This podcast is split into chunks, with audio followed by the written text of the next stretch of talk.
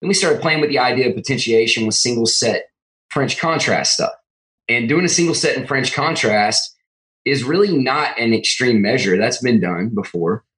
So then I took that concept and found that the out, power output was pretty remarkable in the coming days from that. And I thought, man, we ought to we ought to just push this theme out and see in some low risk situations. And we found it to elevate performance physically and psychologically. And so when I started doing this, I found that the guys that perform in crunch time, they just completely elevated in the one set approach. That was Bobby Stroupe, and you're listening to the Just Fly Performance Podcast.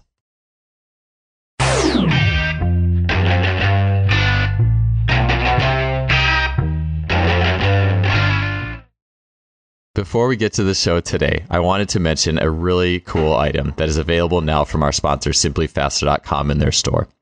That item is Exogen Premium Wearable Resistance. Exogen is a series of tight fitting sleeves along with uniquely shaped fusiform weights that strap directly onto those sleeves. So, what I mean is, you can have shin sleeves, arm sleeves, shorts, and a vest and you can strap these uniquely fusiform shaped weights. They're light in nature, 100, 200 grams, that strap on in a way that allows you not only to resist movement very specifically, but also add fine tuned elements of rotation to that resistance.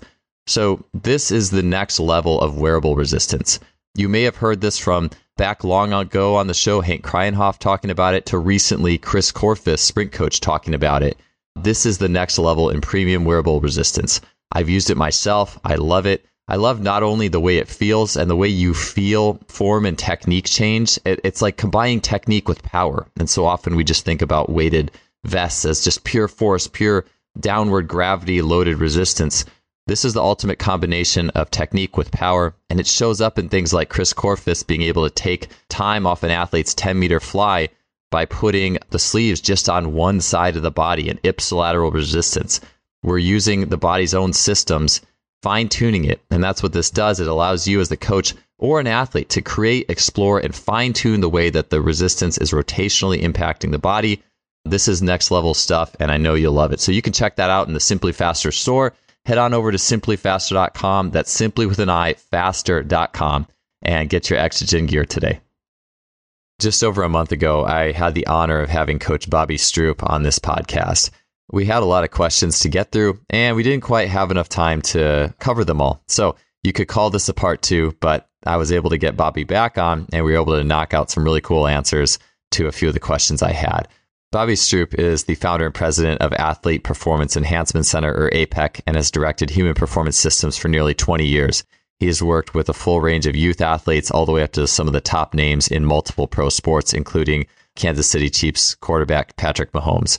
I first saw Bobby through his presentation on Track Football Consortium, and I am just continually inspired by his creative and divergent and holistic thinking and the way that he goes about training the athlete. On this show, we're going to talk about Bobby's influences and how he got to where he is now as a coach, some of the coaches that have influenced the changes he has made to his training. We're going to spend a good amount of time chatting about weightlifting, both how he handles heavier strength training sessions, how the placement of them in the weekly or monthly format. We're going to get into his single set mentality, such as doing a single set and no more of French contrast. Why does Bobby do this, and how is he linking this to elite athleticism? We're going to finish the show by talking about Bobby's views on upper body training, as well as a really cool conversation on training the foot. This was an awesome show, and it was great to have Coach Bobby Stroupe back. Let's get on to the show. So, Bobby, it's it's really good to have you back. I know I had a lot of questions we didn't get to last time. It happens on a lot of shows, but I'm really stoked that you're able to, you know, come back and we're able to get these last half of them out. And I'm sure I'll have more for you in the coming years. But I appreciate you being back here, man. Man, I appreciate you having me. I had a great time last time. Always, like I said, always learned a lot from your podcast, and I think there's a lot of things to get into. And I love your perspective on on some of these approaches, and I just learned a lot too. So I'm ready to dive in.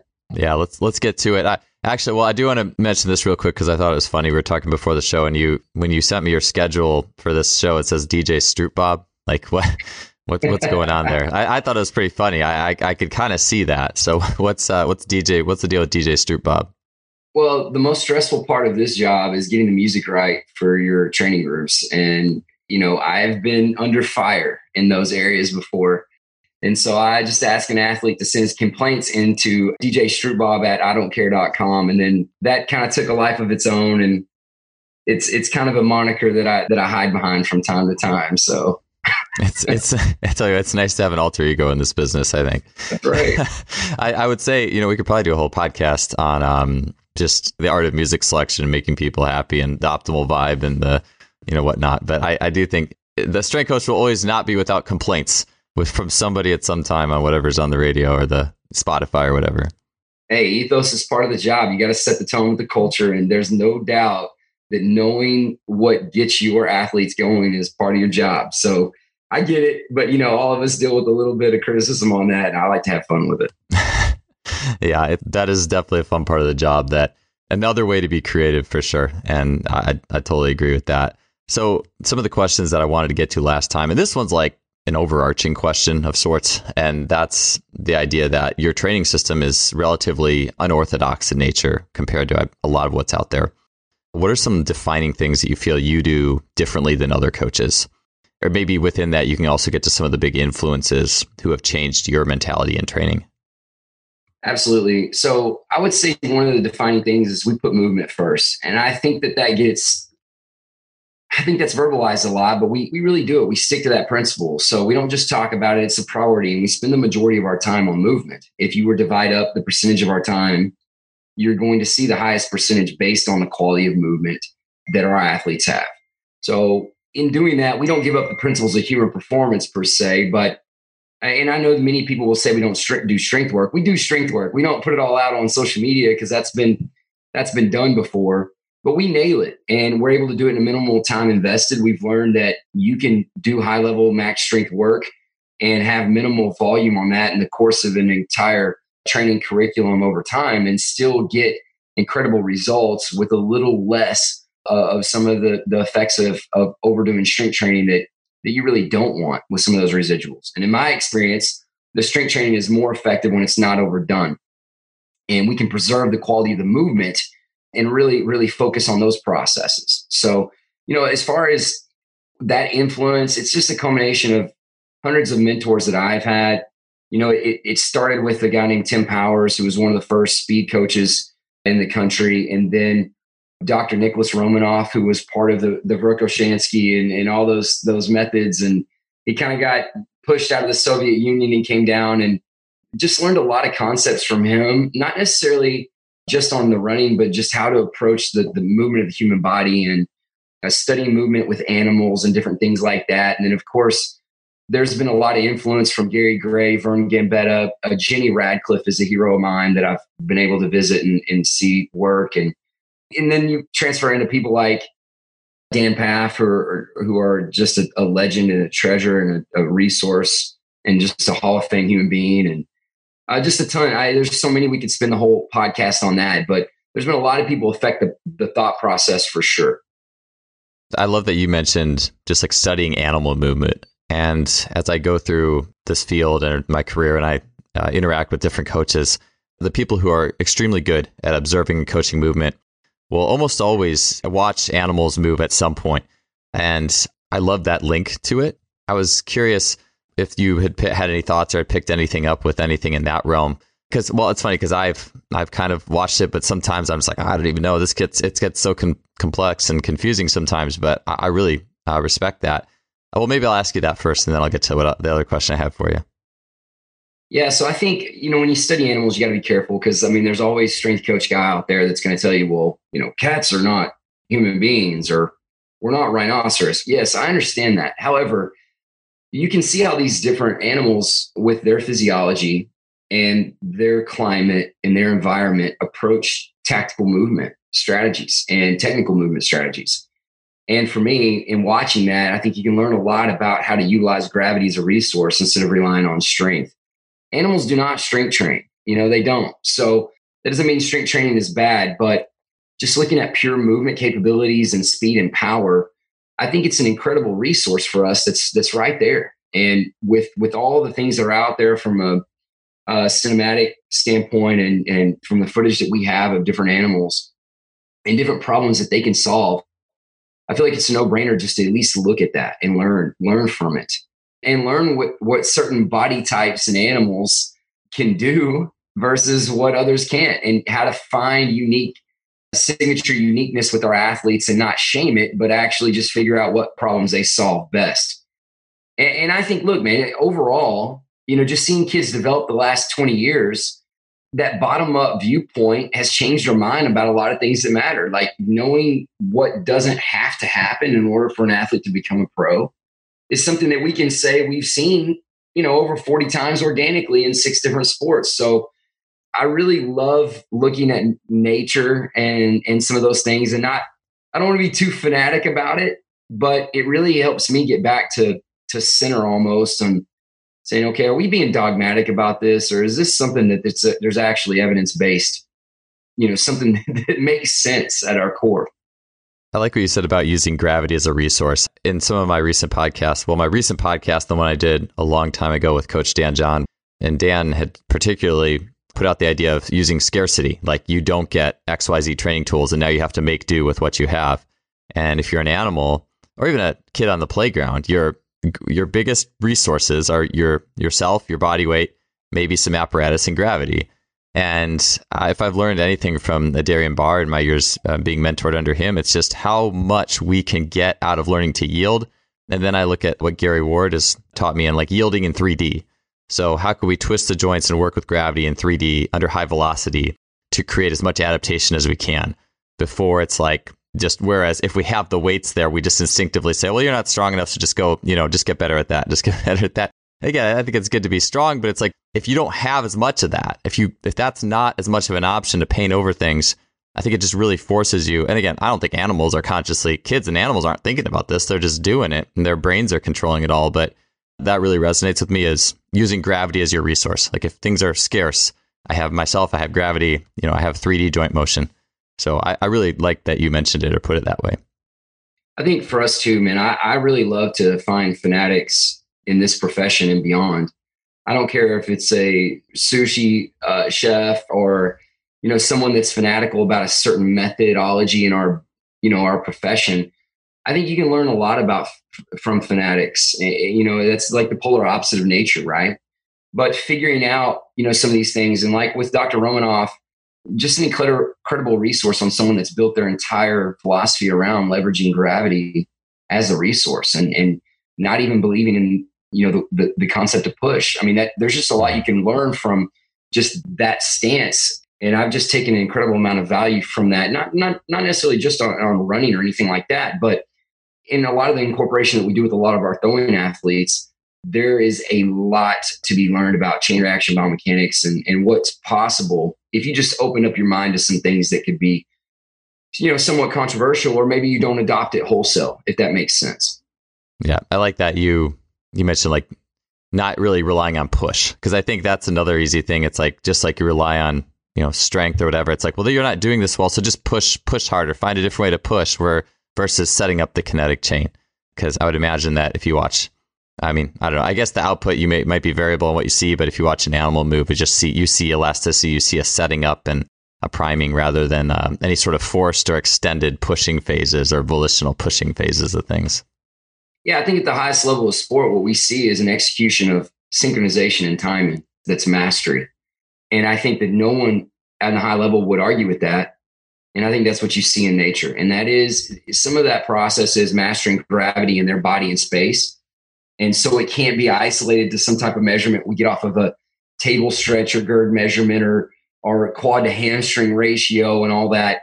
Some of that data can be useful, but when the rubber meets the road, we're it's synchronization and timing and coordination and execution, period. And with the resources that they have.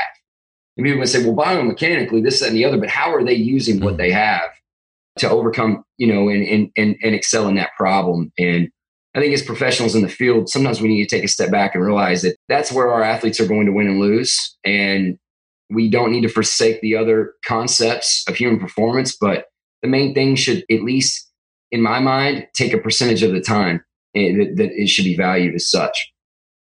Bobby, you mentioned you were touching on heavy weightlifting and the proportion of your program that revolves around that. And one of the biggest wholesale changes in my program in my, I mean, I've been a strength coach for about 15 years, but in the eight years that that was my full time job, and I'm just like formally going through this process was decreasing the amount of time that was dedicated to traditional weightlifting and 1RM strength, I guess you could say. Has that been a similar path for you? And if so, could you elaborate on how much time tends to be dedicated to those bigger lifts versus some of the other elements? Or, ba- or basically, maybe I could ask, what percentage does the time you have with an athlete break down to now?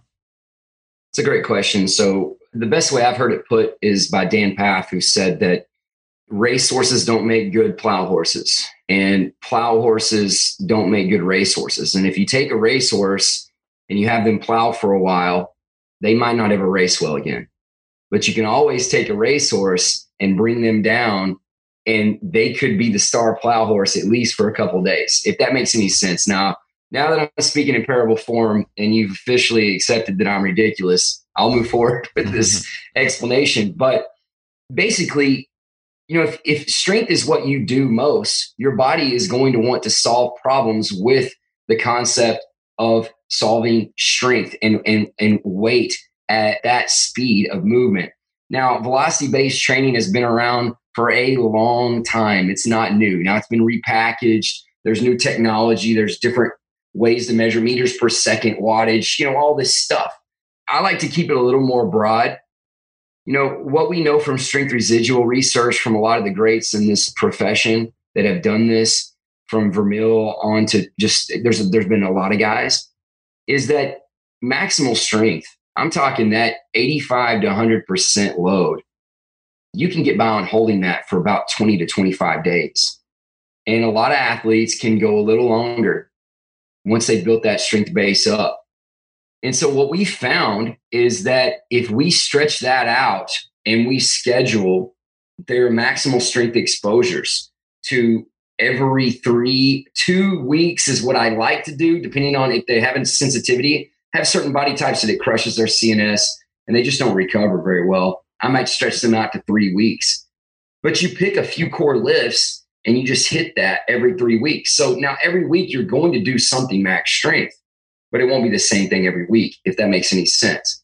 And what we have seen is a jump in the maxes in which they can actually lift a lot more weight, but we don't have the residuals of them feeling like a weightlifter and having to go through the central nervous system recovery and actual dynamics of getting the tissues prepared to go back to max speed and, and some of these other things. And that's been a huge influence on that. And that that concept is kind of the decathlon training approach and the rollover programming approach and some things you've seen in gym, gymnastics. So for me, when I look at the velocity based concept, I try to keep it pretty simple.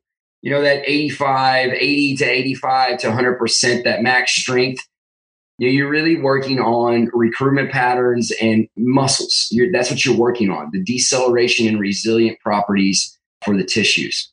And you go down in that 60 to 80%, you're tying in a lot more of the central nervous system, and the tendon and ligament structures are working a lot more actively uh, with the central nervous system and the muscular system to actually produce that power. Now, you get into that 40 to 60 range, you're sliding that scale a lot more onto those tissues that have more of elastic component. And the muscles are not what we want to be our prime movers for speed. If we program our athletes to be that way, not only do they have higher risk, they're going to perform at a lower level than they have capability genetically in their body. So making sure that we develop that 40 to 60% range. I don't care if you're monitoring meters per second with some of the great technology that's out there or wattage, or if you're timing them on how many reps in a certain amount of finite time there's a million ways to measure velocity and speed and push your athletes there. And then, of course, 40 to 20% that reactive. Now you're you're shifting central nervous system heavy on the tendon and ligament structures and the tissues of the body that that aid in the speed of those movements. And then, of course, at zero to 20%, that's going to be movement. I mean, that is movement. That is speed and velocity. And really, you're looking for exposures that are neurologically faster than the movements that they actually do in the game. So we take all of this and we chart it out over, you know, two to three weeks, depending on the athlete and the system that we're working in. And we make sure that their body gets exposure to all of these in, in the amount of time that we feel is appropriate.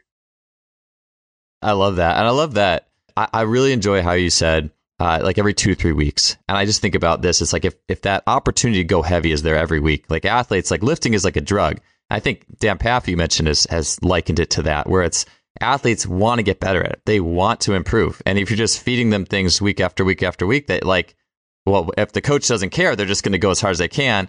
What I've done in the past is say, well, just don't go as hard as you can. But a lot of athletes don't want to do that. They want to improve. They want to find something to get better at. I just had Steven Kotler on recently talking about flow states and there's like this kind of 4% sweet spot where it's like, yeah. look, an athlete, they sometimes are going to want to get better, improve more than 4%, but that 4% improvement's that sweet spot. And it's like, if you are giving an athlete a chance to lift heavy every week, they're going to want to go for that every week. But the changes that you're going to get over time might not be that good if that's what your strategy is. You're going to turn more into a plow horse. So I love that idea of just, hey, every two to three, not every week or not twice a week, but every two to three, you're going to get this chance so we can maintain that balance of structures. I just think that is a brilliant and a, a well balanced approach to giving athletes like when they do get it, they can get after it. They, it can be more meaningful. They can hit that 4% or whatever improvement. But I just think that's a good sweet spot, man.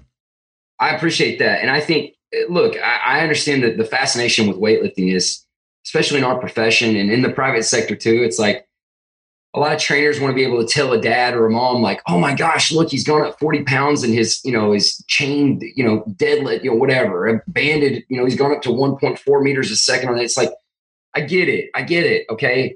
But we have to understand that objective measures are just a part of this, and we have to figure out a way to make it not just about strength training and finite type of things and movements that are not not dynamic enough to actually improve sport directly. And so you need those things, but you can't well, it's it's difficult because parents take it like candy. It's like, oh my gosh, look at this. This is proof. And it's like, well, this is kind of the easiest thing to do.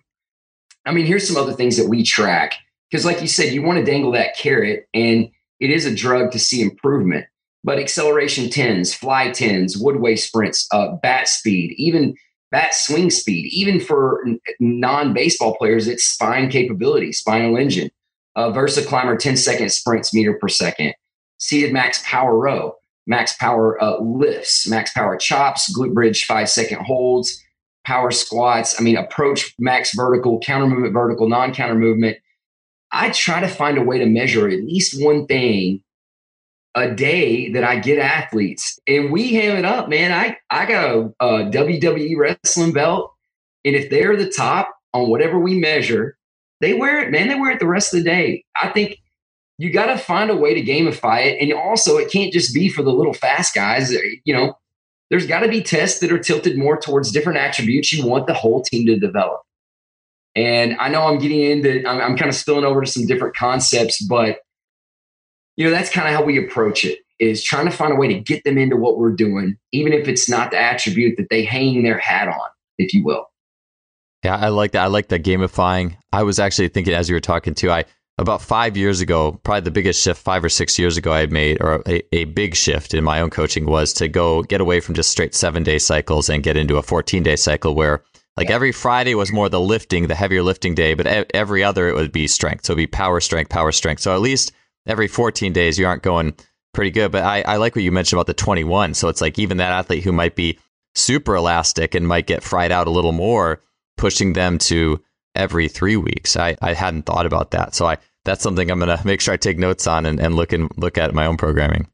I would use caution with that one. I mean, er, where we started doing that is when I had kids that we'd lift heavy and they just looked, I mean, they just looked terrible for about 10 days. And I'm like, my gosh, we, I can't have that. You know, I just can't have that. So then that's when we started stretching out. You'll know pretty quickly with those Greyhound body types. I mean, it's just like they, I've had a couple pitchers that were relievers and running backs that were it was so extreme that they would just have it was like clockwork. Oh, groin tightness, lower back tightness is going to happen for the next four, you know, four to eight days after we pin them out. And they were really proficient lifters, like really good. So I just said, you know what, I'm going to quit. I'm going to quit trying to be dogmatic about this. And we tried it with those individuals, and it was widely effective for them. That's good stuff. Uh, so with the lifting, still on the lifting train, but maybe this would be the opposite end of it. I know you've talked about Doc Yessis one by twenty single set, uh, which yeah. that's what your TFC presentation, which was awesome, was all about. Tell me about one by 20 Doc Yessis, single set stuff. Where has that all came into your work? Well, you know, the single set mentality, you know, originally came from a logistical situation with us, with power development to speed, and kind of the situation we get put in with with uh, facilities management or, or, being somewhere else that you don't own or work and, and whatever. Then we started playing with the idea of potentiation with single set French contrast stuff, and doing a single set in French contrast is really not an extreme measure. That's been done before so then I took that concept and found that the out, power output was pretty remarkable in the coming days from that. And I thought, man, we ought to we ought to just push this theme out and see in some low risk situations. And we found it to elevate performance physically and psychologically. And what we started seeing is that our guys that were top performers that really can access that flow state, they go there. When I give them one set, they do not like that feeling of not being able to practice makes perfect if that makes sense. And so when I started doing this, I found that the guys that perform in crunch time, they just completely elevated in the one set approach. And the guys that we had seen not necessarily be themselves in those situations, they shrunk in the one set too and underperformed. And so we identified it as, you know what, this is a way to kind of attack a lot of different things so we look at it as a psychological and physiological opportunity to not put pressure on them, but put them in a situation that's realistic to sport and make them perform at a level that is competition with their peers. So, you know, if you if, if we're doing miles per hour on swings, there's going to be a champion from right to left and left to right. And I don't care what you do. I don't care if you're a quarterback or what you are. If it's spinal engine work, somebody's going to be the king. And you get one shot, no redos, no warm up swings. And we have just seen there to be a great benefit from that. And, you know, the backdrop of it initially was an in season training for baseball and in gymnastics. And I have since then applied this to NBA and NFL concepts and consulting. And it's been so much fun to integrate this and play with it because I think we're, we're out there on an island that I don't know if people have done a lot. And it's, you know, Dr. Yessis with the one times 20 is one thing but I mean, I've done one times three before. I've done one times one, and it's a heck of a lot of fun. I can tell you that. Yeah, the the single shot thing, or yeah, treating it more of um like I mean, one by twenty, I think is it is a single shot, but it's also more efficient, longer. It's a different stimuli. I think that's maybe a different, slightly different ballpark versus right. the mentality of you get one shot at this. Uh, I remember reading maybe three, four years ago, someone wrote an article on how they revolutionized their track and field four by one hundred relay team by only letting people have like two attempts at a handoff in practice. Most times you look go to a track practice and it's going to be just keep going, keep going till you get it, keep going till you get it. And I mean that on, on a level that's I think that's okay, maybe in early learning stages and whatever. But at the end of the day, who do you think's going to get the better handoff? The person who under the gun, you get one chance today and that's it. Like who can do it versus the person who because it just makes total sense and i like how that you've ported that over into everything i wish i could go back in time for myself as an athlete because i was the opposite mm. of that i was the i'm going to shoot around till i get this shot and, I, and by myself and with no one guarding me even i think that's the reason that was a huge hangup for me in my own conversion to sport is everything was i'm going to make myself a better athlete sure that's great but it was through like all this calculation and and it was it was an expanded training regime it was not crunch time single set stuff. And that was where I had I would oftentimes really struggle once the pressure and everything was was on in the game. And so I I really appreciate that mentality. I, it takes me to like Christian Thibaudeau and his neuro, neurotyping ideologies. And you got you know the type one and or type one B that like the all star, the gamer, versus the type three who's like the analytical. I need to be coached through this. I need to know everything about it that's not going to work in the game very well. I mean, you can prepare yourself, you could try to prepare yourself that way, but that's not how the game works. And so it would be interesting, like, yeah, the intervention process is someone who needs to be overly, like, who wants too much coaching and stuff like that. And how do you get them to be better at the single set mentality? It can be difficult. There, there's no question that you have to, you know, ease your way into it. I, I think that the whole one set concept is I just think it's incredibly realistic. And people that are overly analytical, they can be that way. And I think it's an it's something that has to be satisfied. We have to help them with that. and I'm that way. But in the game, you do, that's not the time. And we have to put them in situations where they don't get an opportunity to do that in the training in order to see how their body and their, their mind and their spirit reacts to it.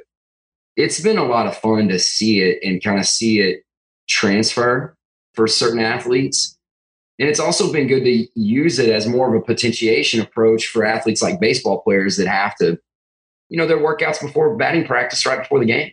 So if I'm monitoring their stress, a lot of their stress is from the workout, and I've got to minimize that. But I've got to keep some of those athletic attributes on the highest of levels, and I can't rely on the gameplay to take care of those things for me. I like how uh, back to you mentioned Steven Kotler again, and I like the idea of one thing he mentioned that stuck with me. I think it stuck with me too because uh, in my own like work as a, in writing and stuff like that, he talked about Ernest Hemingway, like when he reached the peak of his like writing on the day when he was the most excited about it he just left like the sentence hanging like mid sentence where that would drive so many people nuts. Like i do not want to you know i'm on a roll can't i i, I don't want to stop here. But then they would take it too far. Like you know I, i'm going for 4% right of, of improvement and you just take it past that. And so to me it seems like a single set amongst other benefits it foolproofs the fact that this athlete is not going to take their cns too far they are not going to overtrain that element and they're always going to want more. They're like, oh, come on, coach, can I have another shot? Or it almost seems like that could be a thing too. I think about like Bondarchuk or high frequency or factorization in the DB Hammer universe where you're like going almost every day or training yep. every day. Maybe that's something there that would allow you to do that if you're really trying to compress and work on one skill. Like, all right, come back tomorrow. You can get your one chance tomorrow. You know. I think it's a great idea. I, you know, that's a really good idea. I haven't thought about it that way with his philosophies. That would make a lot of sense. You know, I think the Parkinson's law idea really explains it from a psychological standpoint in that the amount of time that we're given is the amount of time it will take us to to perfect or complete something. And and that's been a concept for a long time in the workforce. So when consulting happens with the business, say, you know, typically you come back and you say, okay, you're not efficient right here and then the, they'll bring out the Parkinson's law analogy and say you need to give them less time to complete X, Y, and Z task, and you'll find that they complete those tasks in that amount of time. I think just applying those principles to these athletes and letting them know, you know, like the 10,000 hour rule that came from musicians and violinists. It, it, it's not an athlete rule. You know, it's not. The situation that you're about to be in competition, you likely have never been in that exact situation and you likely will never will be again exact that exact situation. And we've got to be more comfortable putting our athletes in those things, you know, being risk adverse, of course, but they need to psychologically go there and physiologically show that they can perform. And I think that's one piece of it. You know, obviously we're we're anchored in the physical development side as a primary for our job, but there's no question that that mindset is going to spill over into their practice habits, uh, the volume they expose themselves up to, and that could affect the longevity of a career or even the availability in later in the game or the availability later in the season. There's a number of reasons, but those are among the top reasons for it. I started my career in strength and conditioning having a very manufactured approach to training. You're going to do this many sets and reps of this exercise. You're going to do it like this. You're going to do this movement prep first and everything with that. And over eight years of time as a full time strength coach, I slowly shifted into a more athlete centered organic approach where athletes had more options on how to do things. They could express themselves, they could move with flow. We did more gymnastics, we did more games, we did more organic learning. I will never turn back on that. Along the same lines, I've gotten into a more organic approach of supplementation, moving away from caffeine heavy pre workouts into herbs such as shilajit, which you may have heard mentioned by guests on this show in the past as being awesome for strength and vitality. That's why I'm proud to partner with two time previous guest on this show, Logan Christopher, and his company, Lost Empire Herbs. If you want to check out some of the herbs that have led me into becoming a stronger and more vital human being, ones that I use personally, you can head to lostempireherbs.com slash justfly. You can get 15% off your order there, as well as get a 365 day money back guarantee. Again, to get 15% off your order with Lost Empire Herbs and see my top recommended herbs that I use personally, head to lostempireherbs.com slash justfly. All right, let's get on back to the show. With, uh, you mentioned like we're in the physical sphere, but I mean, it seems like that type of single set mentality obviously benefits to French contrast, things like that. But the, the more, it seems like the more skill based you can get, like the, the team doing the relay handoffs or the more coordinated it could be, the more game like, then the more that'll just transfer over too. I mean, how do you try to infuse situations that are more sports specific or replicate those kind of tasks in that as opposed to just more, I guess you could say, raw physical outputs? Know, I think we got to be careful in honoring our sport coaches that we partner with. You know, it takes a village to develop a high performer, and it, it takes a village of people that are coordinated on some level, even if they don't have a relationship. And I think that you know you got to be careful putting them in too too specific of a sport type of situation. I, I like to a lot of times push as far away from that as possible so I can get more of an authentic type of response. But, you know, if I have Trevor or Patrick, let's say with Trevor and I'm, I'm practicing fielding, you know, I may have, him turn his back and on the crack of a bat, he's got to turn and field the ball. And I've got it targeted in a direction. And he gets one shot at that exact situation. And I don't let him go back regardless of, you know, the outcome or making him set up in a different position, different than his batting stance, and making him solve the problem from there. Different things like that. You know, I think we've just got to look at this thing from the standpoint holistically of what we're trying to affect. But with most athletes, I stay far away from skill acquisition type of movements unless I have a relationship with them that I feel comfortable going there and I'm aligned with the staff and the technique and what they want and I'm holding them accountable on some regard in those things. But I look at my job, I don't like the term strength conditioning coach. If all I do is strength conditioning, then that would just make me sad. And I think being us being labeled strength conditioning coaches is one of the problems that we have because when you go to meet with a GM or an athletic director or even a head coach, and they're like, okay, how much priority do we have on strength and conditioning? Well, probably not much because those two attributes don't affect every play and they don't affect the culture of everything else what I look at is that we we affect performance on a high level. I think people in our position should be valued as assistant head coaches, should be valued as assistant athletic directors, and I'll tell you why. Here's eight ways I think that we affect every athlete: mental, emotional, spiritual, physical, nutritional, creative, tactical, technical, mechanical, and neurological we affect every one of those things. And we are one of the only people in any program, in any sport, that can affect all those things. In fact, I would argue that the head coach does not have the capability or time to affect all those things. And so I'm just tired of our profession acting like we don't have the influence that we have and just chalking it up to strength conditioning. All these things that I see people complaining about on social media, it's our fault. It's your fault. It's my fault. It's y'all's fault. And why? Because we're acting like we're strength conditioning coaches and we're not. We do all these other things. Okay. What did I name off? Uh, mental, emotional, spiritual, physical, nutritional, creative, tactical, technical, mechanical, neurological. That's 10 things. And that isn't even the beginning of it. And so we've got to start making sure that our influence is a lot more holistic. And then our value will start being a lot more obvious to the people that we work with. And then we can collaborate with our sport coaches and our athletes on the levels that we can we can affect performance like we should. Now I know that's a hot sports opinion, but that's where I'm at, and I got to read you know angry old street coach Twitter every day, and it just drives me nuts. It's like that's why I'm not that's why I'm not going through all those hoops. I don't want to do that. Yeah, that was something that resonated with me honestly almost from day one, but I hadn't really mapped it out. And honestly, it was um it was Scott Prochazka and the six, his like six lanes of performance, which was the first time I'd any ever seen anyone who really mapped things out into everything that he felt made an impact on the athlete that went just beyond the you know strength and power speed was a couple of them, but it was not all of them. And I I think the more we can write these things out, like you have the eight, and we could probably do a whole podcast on that. And I will say one of the things that didn't resonate me from the beginning was like in my early internships was man, all I can do here is improve a one rep max or something. At least this is the way it's portrayed to me. I coach lifts, I teach lifts, I improve one rep maxes. Something is in my spirit didn't feel like I was that didn't feel complete about that, if that makes sense. There's got to be more to this. And I think that the, the early mentors that I had when I was in my early 20s, they just weren't, I think, holistic to the point that I saw, was able to really see what was beyond. As I grew in the field, I was able to start to see more of those things.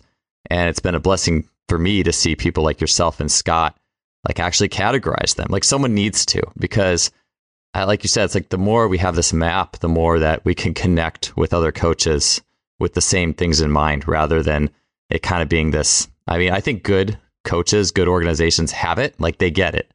But the more we can map these things out, I think it always helps because sometimes it can be difficult to really pinpoint, okay, this athlete you know needs help really specifically here and here's how we're going to do it and here's my sphere of influence and and knowing you have that sphere of influence too like knowing as a strength coach yes it is more than just this i i also am impacting eh, have the opportunity to impact athletes in a lot of ways and I, yeah, I think that we could do a whole podcast that. I, I really love that. I will definitely be writing that one down. Well, I, I appreciate that. I, I, look, there's so much to do when it comes to an athlete and their approach and how you can help them. And I think that all of us have an idea of some coaches we think are bad coaches that are associated with high high level performers, right? I think without saying and mentioning names, there's there's a lot of people that a lot a lot of the profession will frown on. So this is the way I look at it is I don't care if it's a quarterback coach or a footwork coach or a strength and conditioning coach or a speed coach. Why are they having some correlation with success with athletes? I'm not talking about dropping in for two sessions and putting them on all their social media stuff. I'm talking about people that are truly with them in their development. And you know for a fact that they don't have a scientific basis in some of their training. Well, the way I look at it is they have to be good at some of these things. Maybe they're good at the mental, emotional, spiritual pin. Maybe they're good at the creative approach pin or the tactical, like how do you approach the game with your body, or the technical, how do you move your specific body, or the mechanical of breaking up the biomechanics or the neurological, electrical those coaches are successful because there is something they're doing right. Very few of us are hitting every one of these pins. None of us are hitting all these pins perfect unless we have a collaborative team, team from head coach across the AT, you know, down to the culture of the actual office with the people that work there and all these things. So I guess what I'm saying is we've got to try to find some value in people in our profession that maybe we don't agree with and figure out what part of this are they doing right and then complete our circles and complete our sphere, if you will, as far as what are the levels we can actually benefit an athlete in the ways and expand our ability and our approach. And I think that's the future, in my opinion, of health, performance, and player development as an umbrella. And I think that's the way it needs to be looked at. And I'm so tired of strength conditioning as the title. It's powerful, man. I almost feel bad having to ask you a question not about that. oh, come on, man. that's good. It's good stuff. Like, I mean, because I, I mean, because I want to get to upper body training and stuff like that. But that's, I mean, we'll have to come back and talk about that and get digging into those eight because it, it just to me that's so empowering to a sports performance. I guess you call it strength conditioning. I, I mean, I, I do. I always kind of wonder what to call this industry. People who work with people who work with athletes on a holistic level. Okay, now come up with some names. Uh, right. But it's it's empowering because I mean, to me, uh, that was an early struggle as just feeling like, okay, I've I've gotten these athletes stronger, and what else can I do? Like, I want to do more in this space, and I want to understand more of how I can be of service. And so, I think that just from a binary perspective, we would say, okay, well, there's strength, and then there's you know, oh, the sports skills, but that's the gray area. You don't want to step on the coach's toes, and maybe that's not. But I mean, to to have it in those other areas and to be able to look at that, I I just think it's really powerful. So maybe that'll be a, a whole nother podcast. Unless we just want to go, you know, an hour talking about this one. But I, I think that would be a fun, another fun show to really kind of dig in, dig into. Let's do it. Well, I do have to ask you a few other questions about some other things, but I'm, I'm really excited to get your answers on this. Uh, when you were doing the video uh, for TFC, working with Patrick, uh, I really, and the baseball players, I really enjoyed the upper body training approach you have. I've really it's it's sad for me, but just recently that I've gotten into clubs and maces, and I got some Indian clubs about four years ago, and but it's like the more you just think about even pronation and supination and free energy and the way we work, like yeah, why man, why didn't I do this a long time ago? Anyway, sorry, I don't want to steal any thunder. Just tell me a little bit about your approach and evolution of upper body training for athletes. Yeah, I think upper body training is a what's interesting to me in, with an athlete is your power is either generated bottom up or top down. And looking at cervical spine relationship with the foot and the foot relationship with the cervical spine. And we all know about ground force reaction all of that. So one of the things that i want to be mindful of is the relationship between that power from the ground the pelvis and the trunk and the scapula. And then i think that the arms and the biomechanics of what happens with the arm is largely a consequence of what's already happened now, if you have cervical spine restrictions, there are restrictions that are communicating back down the chain back to your foot. So what I want to do is always round out a process where number one, I have the tissue capability that I need to be able to harness the power from the upper body. But number two, that my athletes can move in space and move in sequence with what needs to happen with the power transfer. So the spine is an incredible piece of it, but the tissue quality is too. So there's a lot of bases to round out when you have a thrower or a swinger or a striker. And those types of athletes, you cannot forsake the movement qualities they have to have for the muscles that you think you need to build. So you've got, and, and you know, the whole movements over muscles things. And I've heard a lot of strength coaches I, you know, respect say that it's nonsense. Well, you know what? I think you can ask some first round pick quarterbacks if it's nonsense because when they quit being able to rotate their humerus, they couldn't they could one hop a hitch after that. They couldn't throw the football. So and I think you can see in pitching some pitchers that got really vain and got into bodybuilding and they couldn't do it anymore. So I think there's a there's a line where yes, that can be an extremist point of view and be detrimental. And then there's a line where if you ignore that, you're part of the problem as well. So that's kind of my blanket approach to upper body training. So along with that, like how have you been using things like maybe I'll like I know weighted gloves I wanted to ask you about. I mean maybe yeah. that's more specific. And I also like how you have like throwers, swingers, and strikers, like people who are basically like high velocity hand speed. But how do you use uh, like weighted gloves, and then also other things like like maces or clubs, or you know, did those, how have those worked their way in your program? Yeah, so specifically on that, the weighted gloves are from a company called PowerHandz, and they they do they do a fine job I don't have any type of business relationship with them. I just found that it was really good to weight the hand specifically because it sends more of an internal uh, resistance and there's more overcoming inertia when you have it and it's not you know we all know proximal and distal but when you have something in your hand it's an implement. One there's the compression and then there's the extended there's the object it's a different feeling neurologically for the body. So the gloves what i like about it is it's more of an internal resistance feel and i feel like the body from a neural standpoint responds a little differently and I just like to use it because it's it's incredibly convenient. I mean, there's field court and you know athletes that you know they don't that, that they're going to try to skip out the weight room when they can. You bring those gloves out there and you get an opportunity to do some training on the field or the court, and they don't know what they got in. But you you know you put 35 pounds on each hand, and you're doing some strength training. So shoulder girdle work, swings, uh, different things for range of motion. It's really good. We like to use them in the warm ups and in the cool downs or indoor conditioning. And also, just if I have an athlete that I just need to make them more aware of what they're doing with their upper body and a speed standpoint, or maybe I feel like their thoracic spine isn't working well, we're doing a speed workout. When you put weight on your hands, you're going to find out real quick if you have limitations here or if your spine can actually move. And usually, your body will relent and you're going to get the movement that we're asking for. So, I think it's a great tool.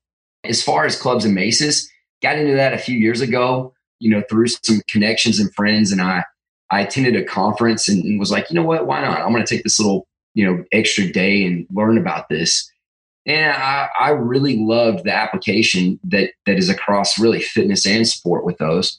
Because what you're learning is to leverage the biomechanics of your body. You have to use gravity and skill in combination with strength and mobility. You can't even get in some of those positions with some of the club and the mace um, types of workouts and movements if your body doesn't have mobility. So I love that you can break up those movements into different positions that are going to help with stability.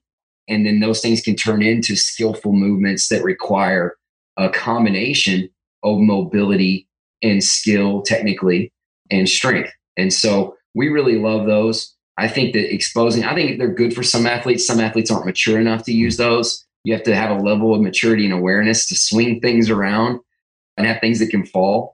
But we use the heck out of them. And as far as other implementations with weighted balls and things of that nature, you know, look, that's not just for pitchers and quarterbacks.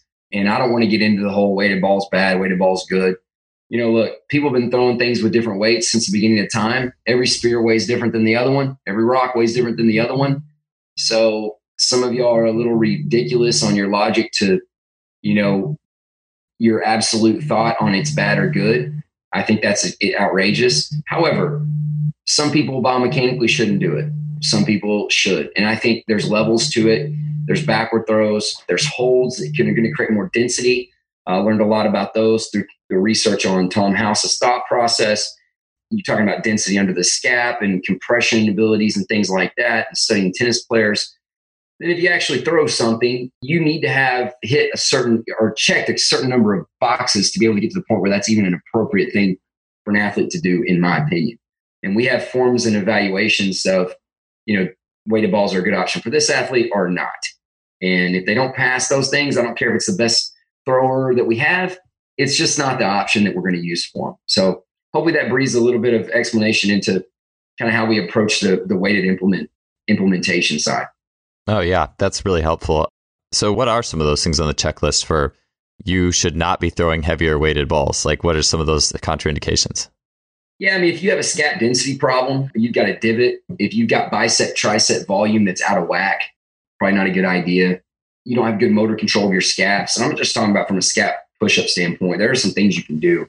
And look, I mean, there's there's biomechanical model, right? If if you don't fit in a technical model proficiently from a standpoint of you're really far behind, and I don't want to get into like pitching coaching and throwing and all this, but if you're really far behind and your arm is lagging behind, it's not a good option to weight that even further and create more stress that you're already trying to fix, right? So different types of throwers and different types of sports, if they're not close to a biomechanical marker that their sport coach believes in or agrees with, it's not an, a good idea to, to add strength onto dysfunction or to, you know, let's be honest, speed up the deterioration of a movement that is already maybe not not a natural thing that the human body was, you know, let's just say born to just automatically do.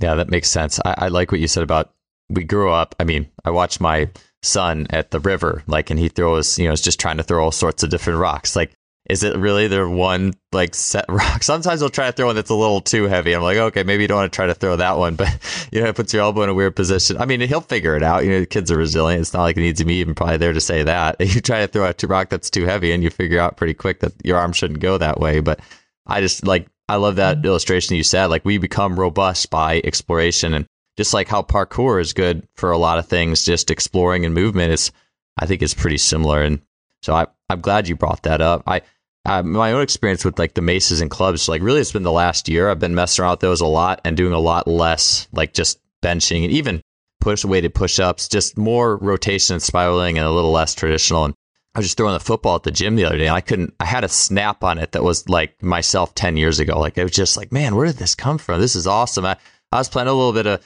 not really trying to think of the word here, not really a hillbilly, but I, I like playing disc golf. And from time to time, like once a year, and I last time I played too, I couldn't believe how far that thing was going. Like just that, I guess it's like a reverse swing or something like that. Like that motion too was really a lot more powerful. So I I felt I'll have to try the weighted gloves though. I, you said those are three to five pounds, or what is the weight on those? It depends on the sizes you get, but I think there's there's different ranges in sport targets as well. So you know, doing those with slow motion move, like if you want to be really really technical and mechanical about something, you can do really slow motion skill acquisition stuff and hardwire those things neurologically. There's just a lot of cool things you can apply with that. Now, I will go ahead and say this so no one gets me in trouble.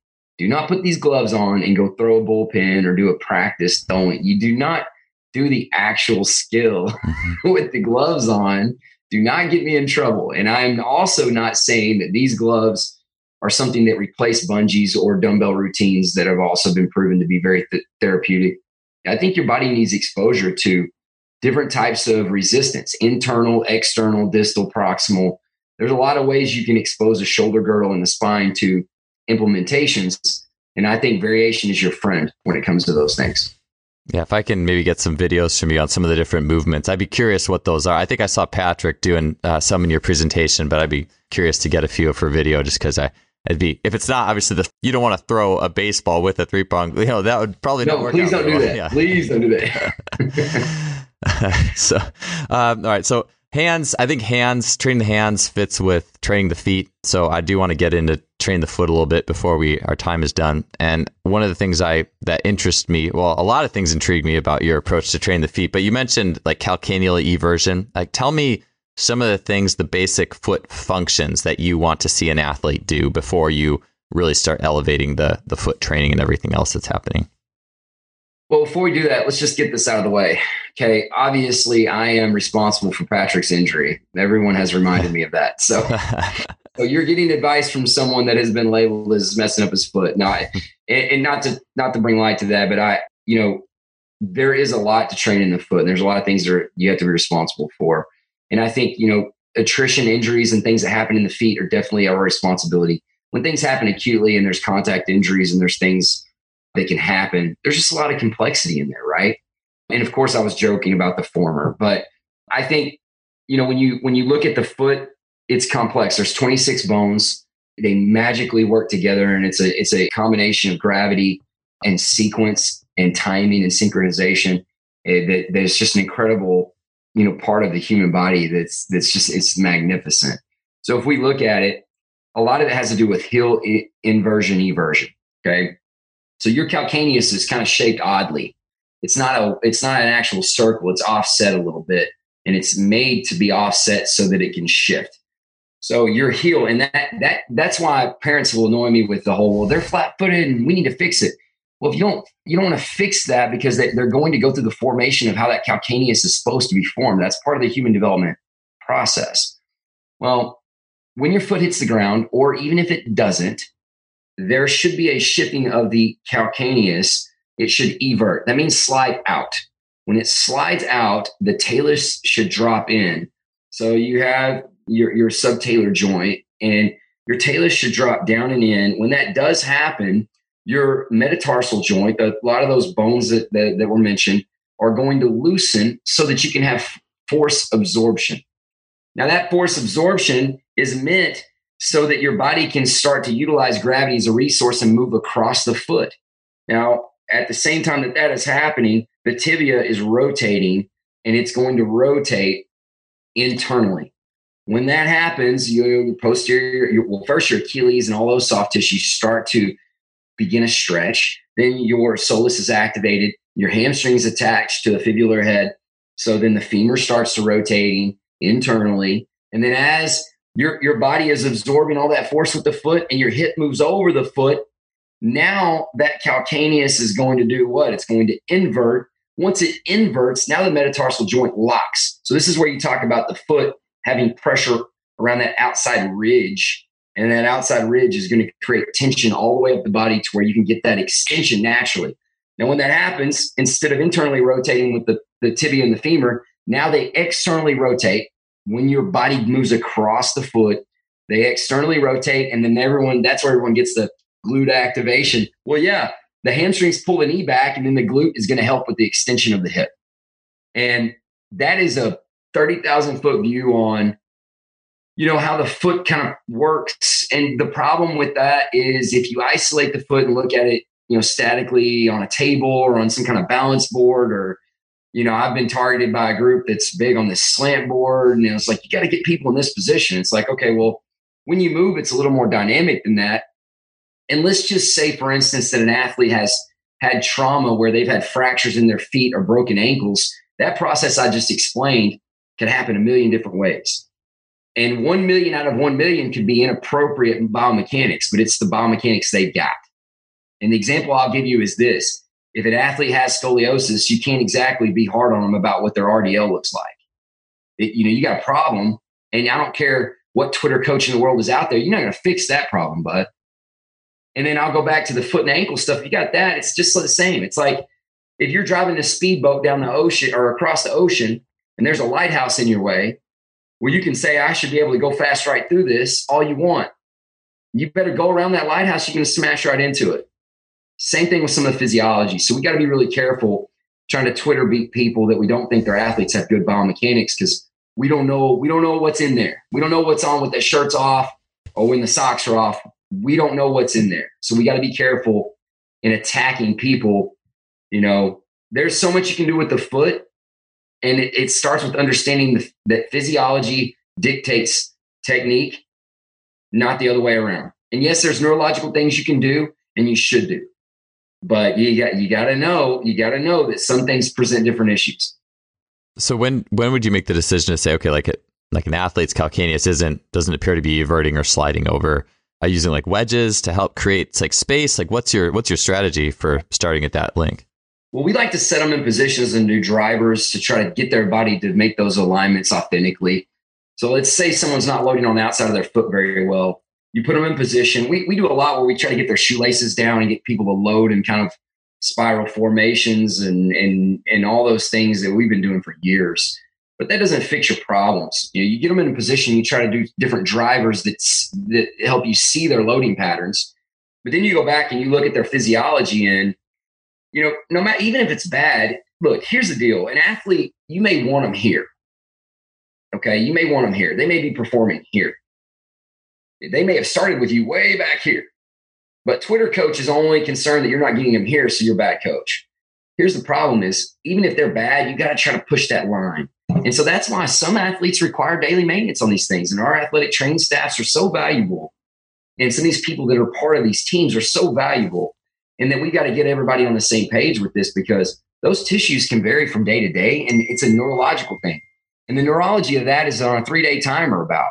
They can kind of go, go to crap in three days. So those things have got to be, they've got to be revisited and they've got to be put as a priority and they've got to be, they've got to be approached consistently or you, your athletes can be in a deficit and boy, it can happen quick. So you got, you got to really be on it. You know, I think that the, the physiology standpoint of the calcaneal glide can get better, right? It can get better and it can get worse. Cleats are always a problem. None of them are made well. I don't care what brand. Custom shoes are better than not.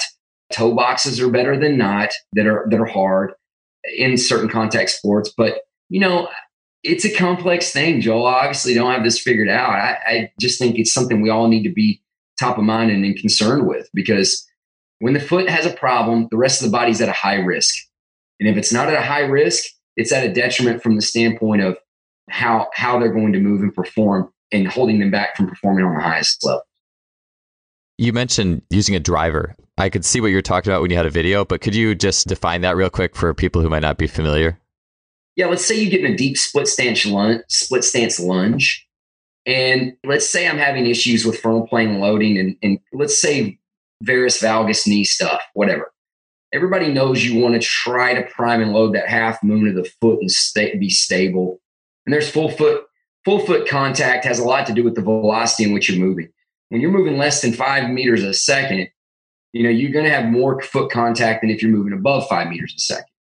Well, with that being in mind, you got to create some type of authentic movement that's going to put your athlete in position. So, anyway, they're in a split stance lunge position. Let's say right leg forward. You take your arms, you rotate your spine towards the left. You swing your arms as hard as you can to the right. Now, that's an authentic driver of someone either hitting you or you going to make a break in one direction. Now you watch the foot and the ankle and the knee and you see what is it doing? Well, if you see a loading pattern that's not good, that's probably more realistic to what you're going to see in the game when they try to solve a problem rather than putting them on some kind of slant board or doing some kind of witchcraft drill and saying, well, we're hardwiring. Well, no, you're hardwiring them to do that. You don't really know. So I think that there is ways to use those phases authentically. And then obviously you can do more high risk things like having them go solve problems in space. So we do a combination of a lot of those. Uh, the drivers we use, a lot of that is sprinkled into our training or done in the warm up or cool down. Cool. Yeah, I, I, know when I saw you first talk about that, I was like, oh, that makes sense. Like in uh, the sense of, um, I remember even just like a lateral leg swing against the wall, the leg swinging is a driver for the leg that's planted or an ankle. Absolutely. Yeah. One of my favorite ones is just doing like standing hip circles where you're standing on one leg and then the other leg is just doing circles in the air in different positions. And that gets my intrinsic foot muscles way more than just standing on that leg, with, you know, just the other one held up in space or something. I, so when you said that as a driver, I'm like, oh, that I knew there's a term for that. Like that makes sense. And then how you're using it integrated with, I was just thinking about the foot. Like I hadn't really thought about it beyond the foot. So I, I like that, you know, the lunge example and more being more integrated and just using perturbation. I, I, think when we think about perturbation a lot too, it's like, you know, bouncing off a physio ball or something like it. No, it's like, yeah. it's more, it's actually more simple than that. So I, I, I like that example. Gary Gray and David Tiberio introduced me to the concepts of drivers and it's incredibly complex and deep rabbit hole, but it's brilliant. It's brilliant. And it's something that doesn't, it's anybody can do it. You don't need equipment. You can do it. Yeah, it's a good concept that I think you could take. I mean, again, I these podcasts will be awesome if it was all like you know live video and we we had a lot of these um, uh, you know full instructions. I know we can get some stuff in the show notes, but really just I mean, again, every every time I talk to you, Bobby, this is like game changing stuff. So much stuff to, to play and experiment with and to see real time how this is impacting an athlete and how it transfers to the game. So it's always good talking to you, man. I, I had one more question, but I know it would take us a long, it'd be a big one. So I'm just going to leave it there. Hands and feet's a good one to finish on.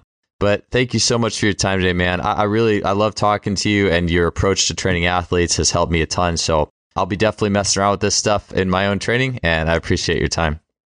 Joel, it means a lot, man. I always love coming on and I, I love learning from your podcast and looks like we got to we got to tee up that part three. Let's get it done. We do. Yep. I'll start the the questions now, so we'll we'll get it done, man. I, I'm gonna be happy to have you back. So thanks again, Bobby.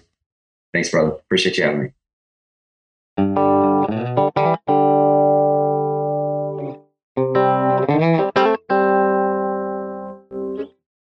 That finishes up another episode. It was great to have you guys, and it was awesome to have Bobby back on the show. We'll see you guys next week with another great guest.